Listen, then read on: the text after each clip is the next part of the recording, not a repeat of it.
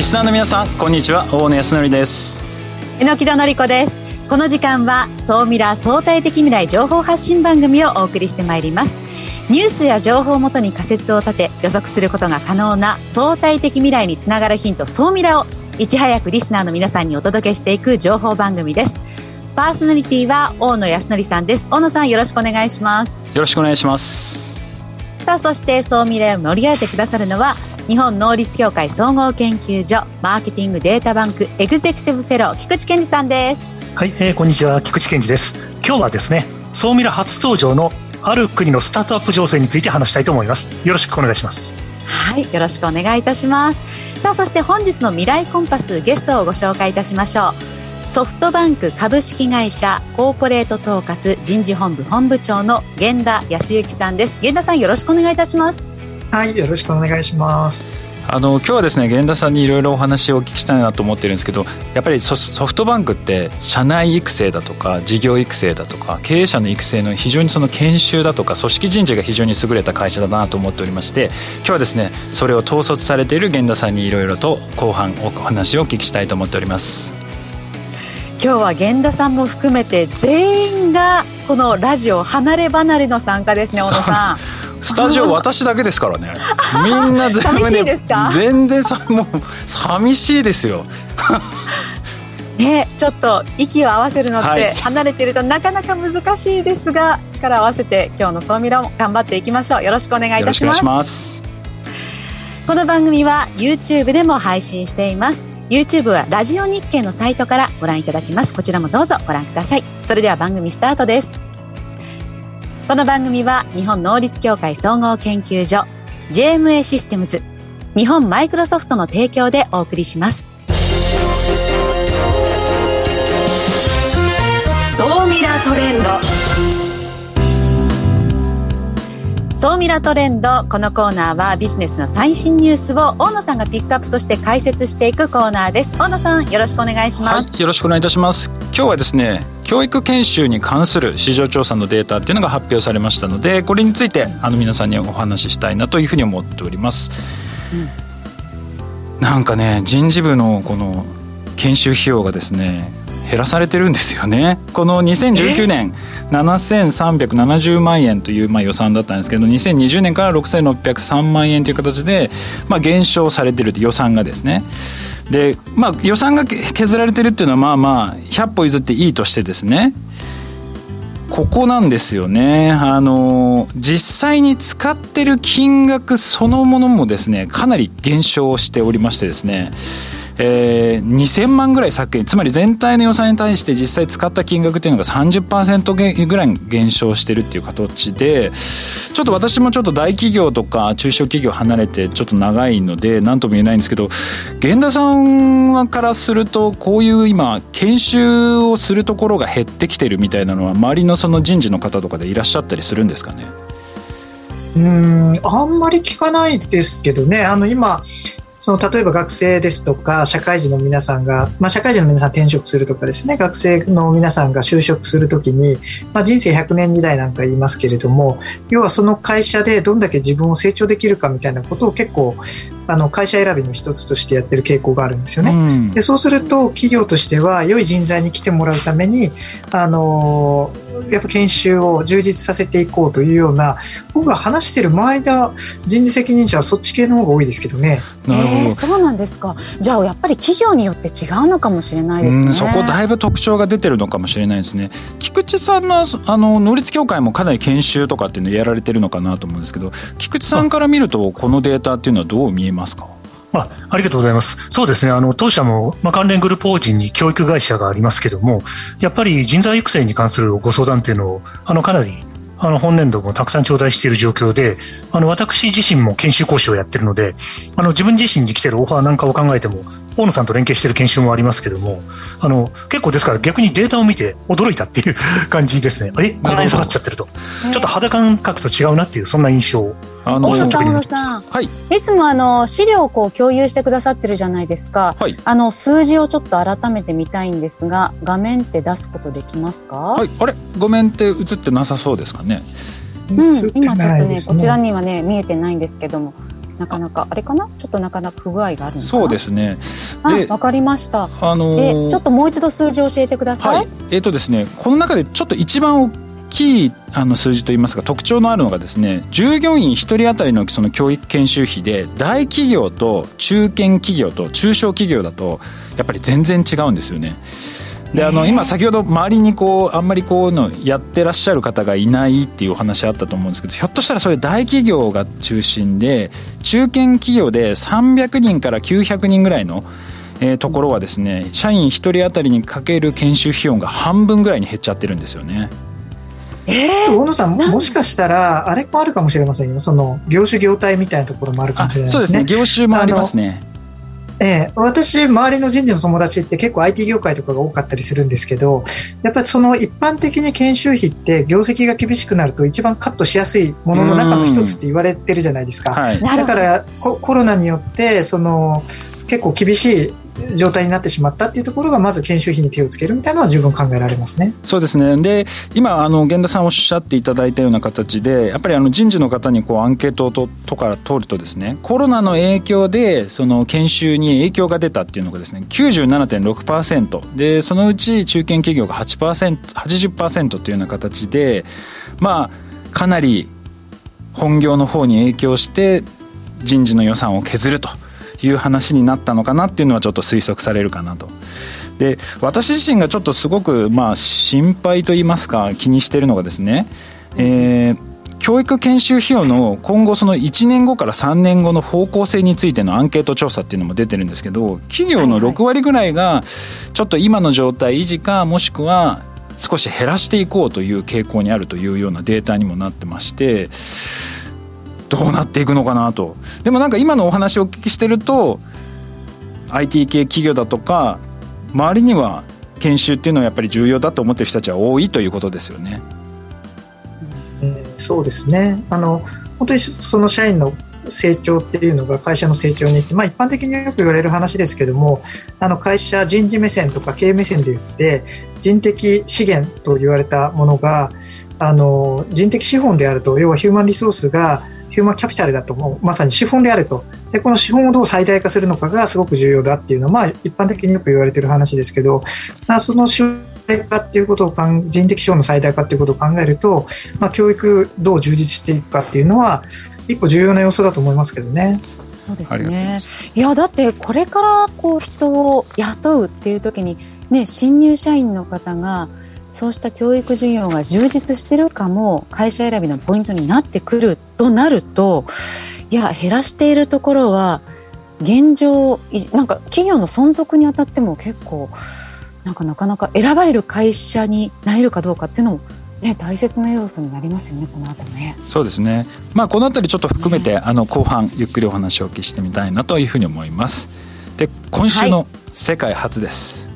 えー、うん、何でしょう？木造型の衛星です。木で衛星を作るっていうのの耐久実験がですねそうなんですよ。国際宇宙ステーションで木材の耐久を調べる実験っていうのが世界初めてあの住友林業と京都大学ですね。一緒になってこれをやっていると。なんかあのそこれができるようになるとすごくいいのはコストが大幅に削減できるんですよねなので低価格衛星のこう幕開けというような形で、まあ、かなり期待をしているサービスになります。はい、わかりました、はい、こちらもね、楽しみですね。ここまでは、総ミラートレンドでした。一旦お知らせです。相対的未来情報発信。総ミラ。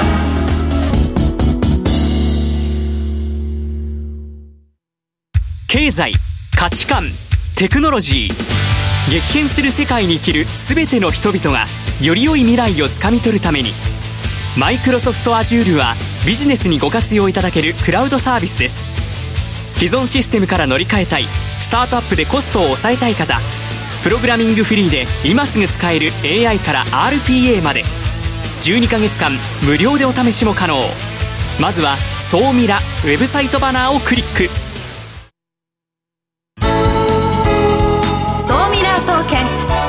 えて菊池所長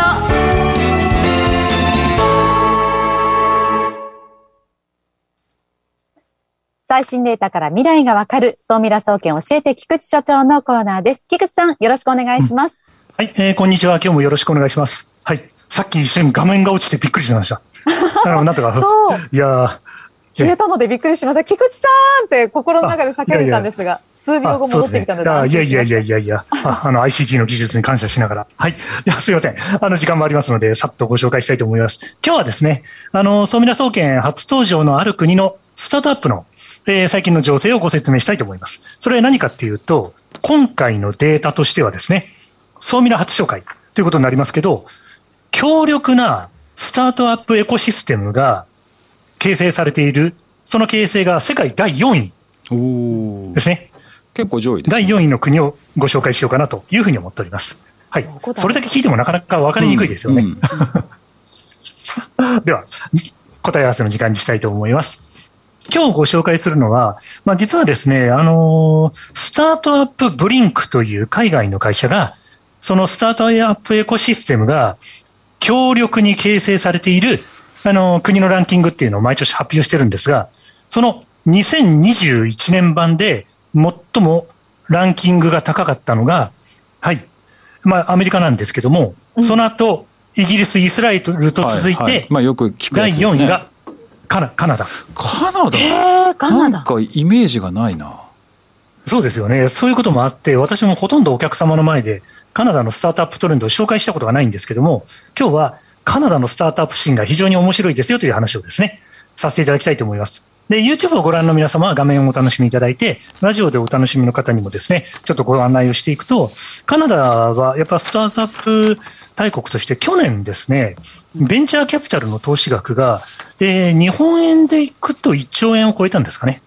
うん、もう急上昇中の急上昇。はい。で、そういうデータもですね、実際カナダのあの VC をいろいろ統括している団体があって、そこが発表してくれてるんですけども、そのデータを見ても、2020から2021年への伸び率が非常に顕著ということでですね、はい。あの、そういうデータもあるので、これ YouTube とかでぜひチェックしていただきたいですね。いや、カナダ恐るべしという状況になってます。そして、先週ですね、カオスマップということで、あの、シェアリングエコノミーのカオスマップをご紹介して、皆様と楽しく話をしたんですけども。はいはい。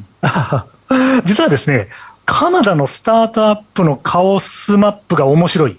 んですよ、今。で、で、多分、あの、あれですよね。えー、COVID 関係のテクノロジーとか、クリーンテックとか、あと、フィンテック、インシュアテック、あと他にもですね、そうなんです。リテール関係だと、もともとあの、 Shopify を生んでるような会社の、あの、国なので、そういうことを考えるとですね、はい。あとはブラックベリーとかそういうものを生んでる、あの、カナダの文化っていうのがあって、実は急速に面白い会社がどんどんどんどんどんどん立ち上がってる。カナダのスタートアップシーンというのは、ジェトロさんなんかも、これは面白いねということで、特集記事を作ってるぐらいで、非常に面白いので、これからぜひ、リスナーの皆さんには、カナダのスタートアップから日本の未来を考えると、そういう視点を持っていただきたいと思います。うんはい。で、一応カナダのスタートアップを注目すべき背景をですね、何ポイントかお伝えしておくと、一つは AI がめちゃくちゃ強い。アメリカ、中国のイメージが強いと思いますけど、AI 界のゴッドファーザーと言われる、例えば、ディープラーニングっていう言葉を生み出した人とか、すごい先生方って結構トロント大学とか、え、カナダに結集してるんです。だから AI に強い。あと、カナダの8か、あの、8つの都市。の中にですね、強力な ICT 拠点が、あの、たくさんありまして、その都市の中でどんどんどんどん新しいテクノロジーが生まれている。あとは、国の支援がすごいんですよね。移民の方も大切にしますし、永住権もすぐ取れるし、もう本気で来る人は本気で手伝いますよと。あとは、特に DX とか ICT 系の会社の方は驚かれるのは、起案してからビジネス化までのスピードがものすごく認可も含めて速い。これはやりがいがあるねと。今申し上げた4つのポイントというのが、この国のですね、スタートアップトレンドを盛り上げている。ということでですね、最後、では簡単にご紹介します。総ミラー総研的な視点だけ言っておきますと、AI の面白いビジネスはカナダから生まれる可能性結構高いと思います。これ皆さん、リスナーの皆さん注目です。あと結構オールラウンダーでいろんな企業が生まれてるので、AI 以外にも注目してください。で、日本から見ても結構ですね、資源の使い方とかも含めて、学べることがいろいろあると思うので、よろしかったら、カナダのスタートアップ事情、これから楽しんでいただければと思います。うん、国の支援が厚いというのはやっぱりポイントになりそうですね。いやー、そうですよね。日本も頑張りたいですよね。あの、ね、ポテンシャルすごくありますし、世界からも注目されてます。日本のスタートアップも。ええ、ソフトバンクさんも多分かなり注目されてると思うので、はい。ぜひぜひ応援したいです。よろしくお願いします。ここまでは、総ミラ総研教えて菊池所長のコーナーでした。相対的未来情報発信、総ミラ。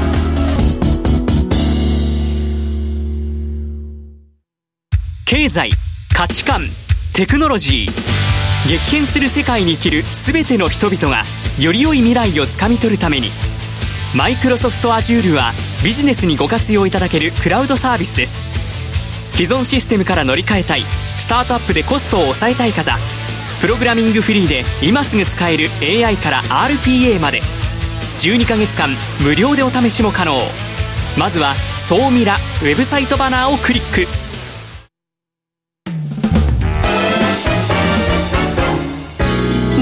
コンパスこのコーナーは未来への羅針盤コンパスを手にすべく魅力あるゲストをお招きしまして最先端情報をお聞きしていくトークコーナーです。早速本日のゲストをご紹介します。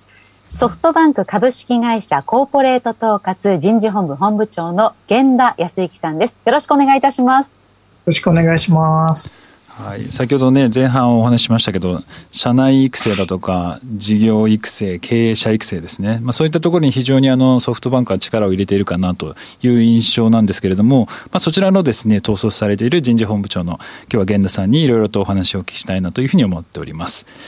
で、その中でですね、この3つの中でまず一番最初にお話をお聞きしたいなと思っているのがね、あの、社内育成なんですね。で、ソフトバンクユニバーシティというような、え今、活動をこうされてると思うんですけど、これ、どういう活動を今されてるんでしょうか？はい。えー、っとですね、ソフトバンクユニバーシティは、俗に言う、こう、企業内大学みたいなところなんですけれども、規模感としては、大体その、コロナ前だと集合研修って呼んでたやつですね。今はあのオンラインでもその中でこうワークショップやったりしますけど、ブレイクアウトルームとか使ってですね。そういったものを大体年間1万人から1万2千人ぐらい社員が受けれるような状態にしてまして、で、あと e ラーニングだともう十何万回ということで使われてます。で、特徴的なのは、あの、社内認定講師制度っていうのを作ってるんですよね。うん、で、これ何かというと、まあ、社員が社員を教えるっていう簡単に言うとそんな制度なんですけど、社内講師が今120人ぐらいいるんです。で、認定、認定制度なので、一応その、はいはいはいって手挙げていただいて、で、認定試験とかやって、で、良かった人だけ、あの、講師となって活動していただけるっていう、まあそういうことをやってるんですね。なので、あの、大体90%ぐらいの研修はもう内製化をしてます。で、内製化して何がいいかっていうと、いくつかあるんですけれども、例えば今年度ですね。今年度立ち上げたのに AI キャンパスっていうのがあるんです。あと今年度、その SDGs 研修とか DX の研修とか、そういったものもあの ESG とか SDGs のやつですね。そういうのもどんどん立ち上げてるんですよ。で、これ何かというと、あの、社内で講師がいますし、あの、トレインザトレーナーって講師を育成するような制度も持ってますから、あの、自分たちでタイムリーな研修がどんどん作れるっていうことなんですね。でこれがすごい、あの、いい利点かなというふうに思ってます。で、もう一個は、あの、社内、えっとですね、外部の講師の良さってやっぱすごいあると思うんですよ。やっぱ専門性すごい高いですし、あの、他社のですね、ソフトバンク以外のいろんな情報とかいろんな取り組みをこうシェアいただく、そういうノウハウを研修の中でも伝えていただくって、これすごい価値だと思うんですね。で、一方で、社内認定講師の価値は何かというと、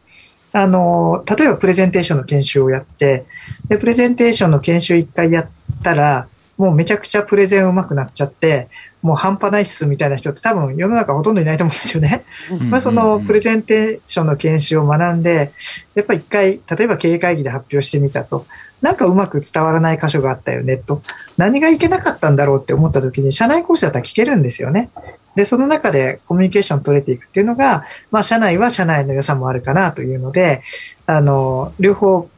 ミックスっていうかブレンドしてあのやってるっていう、まあそんな状態です。このその社内講師は、まあ、手を挙げてもらうって結構集まるものですか？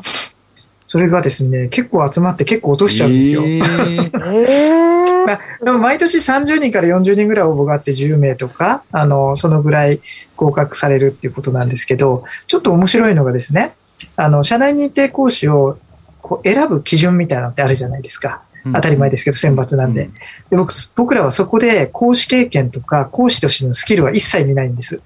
見るのは、その、その人が教えたいと思っている専門性とか、あの、そのスキルの高さがあるかどうかということと、もう一つは、本当にその自分自身が次の世代にこう自分たちの経験とか学んできたものを伝えたいっていう、その気持ちがあるかどうか。暑さですね。それしか見ないです。はい。なので、あの、講師スキルは後から何とでも場数踏んでいったら上手くなるんですよ、誰でも。ですし、あの、教えるメソッドもあるんですよ。でも一方で、その、講師になるのが実は評価されたいからとか別の目的の人って続かないんですよね。で、あんまりそのコミュニティにもいい影響を与えないんですよ。だからもう本当にピュアに自分のやってきたことを伝えたいっていう人。で、そのやってきたことが、ああの、ぜひぜひソフトバンクの中でも広げていきたいようなスキルだよねっていう、そういう経験のある人。これしか見ないっていう感じでやってます。例えばなんですけども、AI の例えば教教師、講師っていうふうになった場合って、その、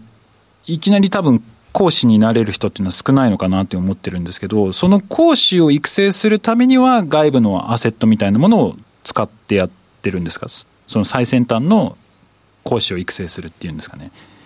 えっとですね、両方あ、パターンとしては両方あってですね、の例えば AI をやろうといったときに、社内の方が AI の技術のノウハウはあるとなった場合は、これ例えばの例ですけどね、なった場合は、その技術ノウハウとか、その AI のあの、AI とは何ぞやってもっと手前のとこかもしれませんけど、そういった知識を体系化してって、それを研修として伝えていくには、どういう、あの、構造で、例えばこういうふうにワークショップを入れて、こういうレクチャーがあって、こういうふうにここであの自分で考えさせてとかっていう、そのメソッドをあのその人の持っている知識に当てはめていって、でこういうことやったらどうですか？っていうことを提案しながら、あの研修開発のうちのメンバーと、その AI の技術を持っている人が一緒に開発していくっていうやり方をするケースもありますし、あのもうすでに社外にあの素晴らしい研修があるというケースもあるんですよね。当然ですけど。でそういったものを、その社外の方と共同して、まあ、あの、ソフトバンク流にアレンジして開発、手伝っていただくっていう、まあ、そんなケースもあります。いやでも90%内製化ってかなり高いかなと思うんですけど、これ菊池さんからすると 結構衝撃的な数字じゃないですか、はい、いや、あの、ほぼ聞いたことがないです。超衝撃的で、90%の内製化。いや、そうなんです。あの、ちょっともう先ほどから驚きを感じて、感じながらお話を、源田さんのお話を拝聴しているという感じですね。そういや、私もそのほとんどこの研修事業って外注される方が非常に多いのかなと思ってるんですけど、うんうん、社内でそれを育成して、しかもそのスキルの高さだけではなく、そのパッションとか情熱を持った人、そういう人を講師として採用し続けるっていう、その社内の基準ですかね。そういったところはあんまり他にない企業の特徴なのかなと思ってるんですけど、源田さんから見ると、国内でこういった取り組みをされてる企業さんって他にあったりするんですかね？いや、それがですね、ほとんどないんですよね。あの、僕ずっと、うんうん、あの、真似してくださいねって言ってるんですけど、なんかうちだと、うちだとっていうのはそのソフトバンクさんだから手が上がるんじゃないですかとか、うちだとどうも行使してほしいなんていう死体みたいな人なんかいませんよみたいな、おそらくみたいな、そういう反応も多くて、いやいや、それは違うんですよと、あの、その人事の責任者の方とかが話を聞きに来ていただいたときは、あなたがまずやればいいんですよっていうことをですね、あの、伝えて、あと、仕込みすりゃいいんですよ。あの、社内の中で、ぜひこの人、あの、講師になってほしいっていう人に個別に空気に行けばいいんですよ、最初はと。で、一回しをそれで、あの、一定数やってって、で、社内認定講師っていうものの認知度を上げていくと、あの、手上がってくる、きますからっていう、そのステップまでお伝えしてるんですけどね。あの、実際私12年前かな？これ始めた当初自分でも講師やってたんですよ。今全然できないですけど。12年前、12年前ですか？12年、12年、11年、12年ぐらいですね。はい。じゃやっぱりじゃあそのぐらいの時間かけて、もう10年以上あるからこそ今そうしたものがくるくる回っているわけですね。あそうですね。あの、それはあると思います。あの、一応一旦で急に100人の講師集めて、それだけの研修カリキュラムも内製化してるのだけで70ぐらいありますから、そんなの作ってなんてなかなか難しいですよね。うん、でもやっぱりそういった社内で回すことができる仕掛けっていうのはまさにその人事部がまずは種まきをしてその雰囲気を作っていくっていうことは大切ですね。ですね。あのやっぱり自分が自らやってみるってすごい大事だと思うんですよ。あの当時の、当時私とあと2人のあのチームリーダーとですね、当時私課長とかだったんですけど、でまあ3人でやってみようよって言って、で、あの、みんなその、その当時は、なんでしょうね、こう、特にこう一般職が他の人にものをなんか教えるみたいな、そういうのってちょっと大丈夫なのっていう感じだったんですよね。で、結構みんな躊躇してたところもあったんですけど、まあ、あの、今だとそんなの全然関係ないじゃないですか、当たり前ですけど。でも当初はそんなのがあったんですけど、まあ、まずやってみようと。で、ダメだったらやめればいいじゃんってごめんって言ってって感じで、一旦やってみると、あの、意外と、あの、できるし、意外とその、なんて言うんでしょうね。あの、例えばさっきのプレゼンテーションだと、あの、事例なんかいっぱいあるじゃないですか。会社の中でうまくいった事例、はい、うまくいかなかった事例。だから、あの、そういうのも集められて、より、こう、実践的なというかですね、ソフトバンクという会社の中で、あの、使える研修に、あの、できるっていうことに気づいたんですよね。でそれからどんどん仲間広げていってみたいな、そんな感じですね。なるほど。ちなみにこれを受けたいという人は、社内で手を挙げたら誰でも受けられるような感じになってるんですか？はい。あの、ソフトバンクだけじゃなくて、ソフトバンク株式会社だけじゃなくて、傘下の今、確か25社とか、そのぐらいの会社の従業員はみんな受けれますね。なるほど。やっぱりでも私もあの、新規事業とか事業を作っていくっていう時に、やっぱり研修ってものすごい大事で、人を育てていかないと、じゃあ外からガンガン引っ張れるかっていうと、やっぱりそれがすぐできるわけでもないですし、やっぱり社内に対しての情熱だとか文化っていうのを理解してる人を教育研修して育ててあげた方が、あの、結果が出やすいのかなっていうのはすごい思っているので、あの、今回のお話をお聞きして、すごくこれあの、社内のその研修制度とかを新たに作ろうと思っている方にはすごく参考になるんじゃないかなというふうに思いましたのでですね、ぜひあの、リスナーの皆さんもですね、あの、これから何かやろうと思っている方はですね、参考にしていただければなと思います。で、後半ですね、えー、アフタートークで、えー、SB イノベンチャーの話だとか、アカデミアの話っていうのを後半お聞きしたいなというふうに思っております。本日はですね、ソフトバンク株式会社コーポレート統括人事本部本部長の源田康之さんでした。本日はありがとうございました。ありがとうございました。はい、ありがとうございました。来週のゲストはですね、楽天グループ株式会社の NFT 事業部のゼネラルマネージャーの梅本悦郎さんになります。えー、N 本さんはですね、NFT 事業の責任者です。でして、市場についての話とか、楽天の戦略ですね、今後の NFT 市場についていろいろとお話をお聞きしたいなと思っております。はい。ここまでは未来コンパスのコーナーでした。さあ今週もあっという間にお別れの時間が近づいてまいりましたね小野さん。いやーなんかやっぱりズームは結構大変ですね。毎回毎回、うん、だいぶ慣れてきたとは思ったんですけれども今回初めてあの私もこうスタジオで一人ぼっちでお送りしましたけれども。だいぶ寂しいです。やっぱり寂しいですよね、はい、はい、早くね皆さんで顔を見ながらあの一緒にラジオできることを楽しみにしております、はい、今週もですね榎戸さん菊さんありがとうございましたありがとうございましたこの番組は日本能率協会総合研究所 JMA システムズ日本マイクロソフトの提供でお送りしました。